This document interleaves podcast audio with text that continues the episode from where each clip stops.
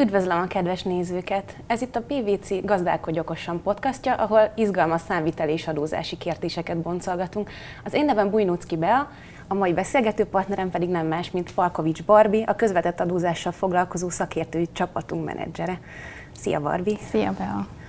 Múltkor a nyár közepén beszélgettünk már egy podcastban arról, hogy egy elég izgalmas európai bírósági ítélet született, nevezetesen a Milán Vince ügy, ami nem más, mint az export értékesítés adókezelését vel foglalkozott, és akkor beszéltünk róla, hogy vajon mi lehet ennek majd a hatása a magyar jogszabályokra. Szerencsére a jogalkotók nyáron nem pihentek, ezért kisvártatva egy adócsomagon belül tetten érhettünk egy ilyen fajta változást is. El tudnád nekünk mondani, hogy mi is ez pontosan?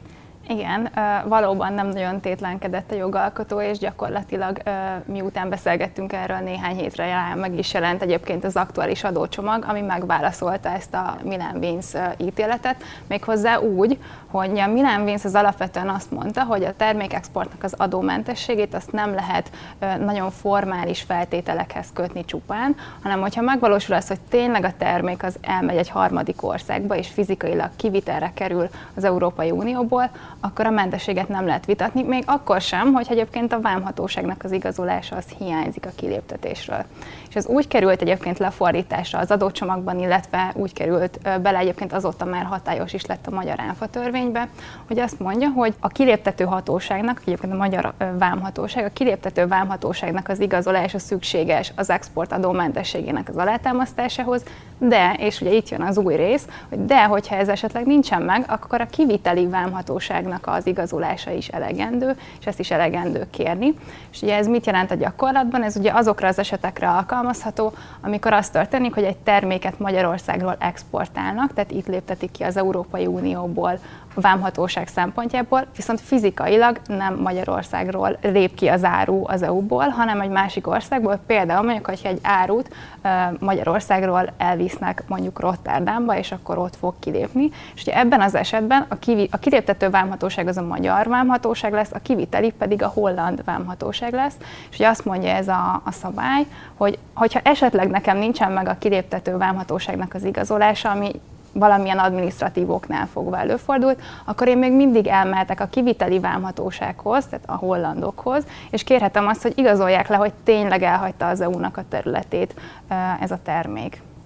Világos. És azt gondolod, hogy a Milán Vinszügy lehetett a magyar jogszabályváltozása mögött? Ez, ez váltotta ki ezt a Igen. változást? Én azt gondolom, hogy egyrészt a Milán Vinszügy meg egyébként is van egy, egy jól nyomon követhető adminisztráció egyszerűsítési szándék a jogalkotó részről az elmúlt években, és azt gondolom, hogy, hogy ezzel is nagyon jól összhangban van ez a, ez a rendelkezés, hiszen ugye ez azt jelenti, hogyha esetleg én valamilyen adminisztrációs okból esetleg nem áll rendelkezésemre ez az igazolás, én még mindig mondjuk egy CMR-rel, egy számlával, egy fizetési utalással felszerelkezve elmehetek a kiviteli vámhatósághoz, és utólag ezt az igazolást esetleg nem is annyira formalizáltan pótolhatom, és ezzel alátámaszthatom ugye a mentességemet. És jól gondolom, segíts benne kérlek, Barbie, hogy az Európai Bíróság ugye a már múltban is jelenlévő jogot értelmezte, ugye abban adott egy kis mankót nekünk a, a Milán Vince ügyben. És ha jól látom, akkor a magyar jogszabály még mindig egy kicsit szigorúbb összehasonlítva az Európai Uniós harmonizált jogszabály értelmezésével. Mi a teendő, milyen hatással lehet a Milán Vince a magyar exportőrök életére? Igen, ez nagyon jó kérdés egyébként, szerintem is, ugyanis igen, tehát a bíróság ő nem jogot alkot, hanem jogot értelmez, ami azt jelenti, hogy ő azt mondta ki tulajdonképpen ebben az ítéletben, hogy ezt mindig is így kellett volna alkalmazni, Nyilván a magyar jogalkotó ezt valahogy, ahogy most megbeszéltük, lekövette a magyar jogszabályban. Igen, tehát itt van egy ilyen értelmezési zóna, ami nyilván esetről esetre ad nekünk némi teret, mozgásteret. Azért az érdemes továbbra is, én az, az első beszélgetésünk során is említettem, én továbbra is azt gondolom, hogy a Milán Vince-nek a fényében, ha esetleg volt régebben a mostani új szabályozás előtt olyan, hogy a Milán Vince szerint nekem meg volt az igazolásom, alá tudtam támasztani azt, hogy ez a termék tényleg kiment mondjuk Hollandiából Amerikába, és tényleg elhagyta az EU-nak a területét, de nekem megtagadták a mentességemet arra tekintettel, hogy ugye nem volt meg a, a kiléptető magyar vámhatóságtól a megfelelő igazolás, akkor ezeket az eseteket még mindig érdemes átve, elővenni és, és végig gondolni. Mit javasolsz még esetleg teendőként azoknak a nézőknek, akiknek érdekes a téma, magukra ismertek, és volt vagy terveznek ilyen ügyet esetleg, ami vámexportot érint, termékexportot? Én azt gondolom, hogy amit mondtam is, a múltra érdemes ezeket elővenni, illetve hát a jövő szempontjából is érdemes ezt figyelembe venni, hogy ugye előfordulhatott eddig olyan eset, hogy valaki azért nem alkalmazott mentességet, mert hogy nem volt meg a magyar vámhatóságtól ez a bizonyos igazolás, de ilyenkor most már jusson eszünkbe az, hogy, hogy vannak kisegítő lehetőségek, és adott esetben egy, akár egy CMR-rel tudok egy, egy olyan igazolást kérni, ami alátámasztja a mentességemet. Nagyon köszönöm. És ha már itt vagyunk, és ha már nyári változások és export, volna esetleg még valamilyen újdonság, amit hozott ez a, a nyári adócsomag és az ezt követő jogszabályváltozások, amit most megoszthatnánk a nézőinkkel?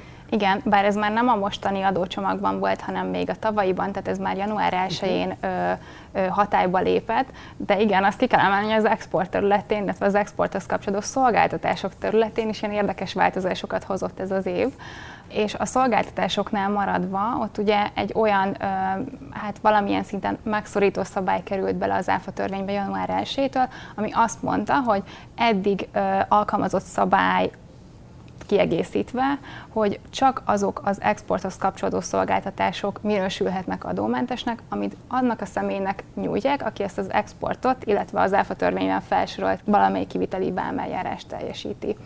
Ugye ez azért érdekes, és azért tartjuk továbbra is nagyon érdekesnek, meg fel is vetett jó sok kérdést, mert azért a korábbi szabályozás az annyit mondott ki, hogy az exporthoz kapcsolódó, illetve kiviteli vámeljárásokhoz kapcsolódó, és akkor most már többet így nem mondom, hanem nevezzük exportnak. Nyilván ez kicsit bonyolultabb ennél, de most leegyszerűsítve maradhatunk ebben. Tehát, hogy az exporthoz kapcsolódó szolgáltatások akkor mentesek, hogyha az bizonyítható, hogy ilyen eljáráshoz kapcsolódik. És ugye a piacon pont emiatt, mert azért ez ilyen értelmezési területet azért bőven hagy, volt olyan piaci gyakorlat, hogy csak az exportálónak szolgáltató fővállalkozó számlázatmentesen, és minden alvállalkozója utána a láncban, tehát most gondoljunk csak egy fuvarozásra, minden alvállalkozó fuvarozó ő már áfásan számlázott, illetve volt olyan gyakorlat is, hogy mindenki mentesen számlázott. És hát nyilván, amikor kijött ez a január 1 ez az új szabályozás, akkor sokakban felmerült ez a kérdés, hogy hát rendben, de hogy akkor ezt most eddig is így kellett volna alkalmazni, hogy csak a fővállalkozók kvázi, tehát csak ő számlázhat adómentesen, és eddig mindenki, vagy volt sokan rosszul csinálták, vagy tulajdonképpen ez egy új szabály. Ezt egyébként mi is folytattunk erről beszélgetéseket a pénzügyminisztériummal, és ők megerősítették, hogy ez január 1-től kell alkalmazni, ami azt jelenti, hogy korábban, hogyha valaki mentesen számlázott, viszont tudja alátámasztani, hogy ez a szolgáltatás, amit ő adómentesen számlázott, az egyébként egy exporthoz vagy más kiviteli vámeljáráshoz kapcsolódott, akkor, akkor azt megfelelően tette. A másik ilyen érdekes kérdés, ami felvetődött, az pedig az volt, hogy mi a helyzet az időszakos teljesítésű szolgáltatásokkal, ami ugye egy speciális konstrukció az áfa törvény, egy speciális teljesítési időponttal, ahol előfordulhat az, hogy mondjuk egy fuvarozási szolgáltatásnak a polgári jogi teljesítése, tehát fizikailag, az már megtörtént mondjuk 2018. decemberében, de az áfa törvénynek a szabályai miatt csak az áfa szempontjából csak 2019. január 15-én teljesül. Erre is egyébként azt mondta a pénzügyminisztérium, hogy ebben az esetben az áfa szerinti teljesítési időpontot kell figyelembe venni.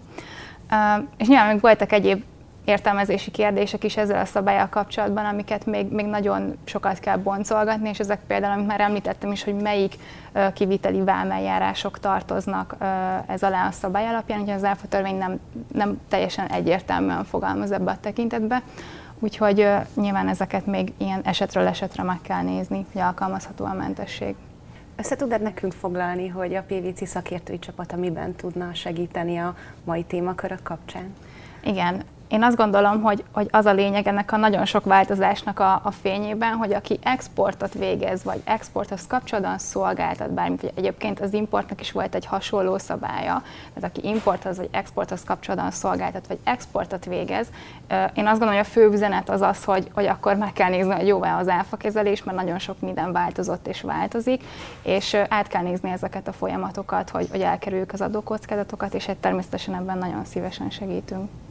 Nagyon szépen köszönöm, Barbi. És köszönöm. Kedves nézőink, engem Barbi meggyőzött, hogyha exporttal kapcsolatos termékértékesítéssel vagy szolgáltatással kapcsolatos kérdésem lenne, akkor végig gondolnám a jelenlegi nemzetközi trendek és jogszabályértelmezés, illetve a jelenlegi magyar jogszabály változás tükrében a múlt, a jelen és a jövő mozzanatait, talán egy szakértő bevonásával is. Nagyon szépen köszönjük!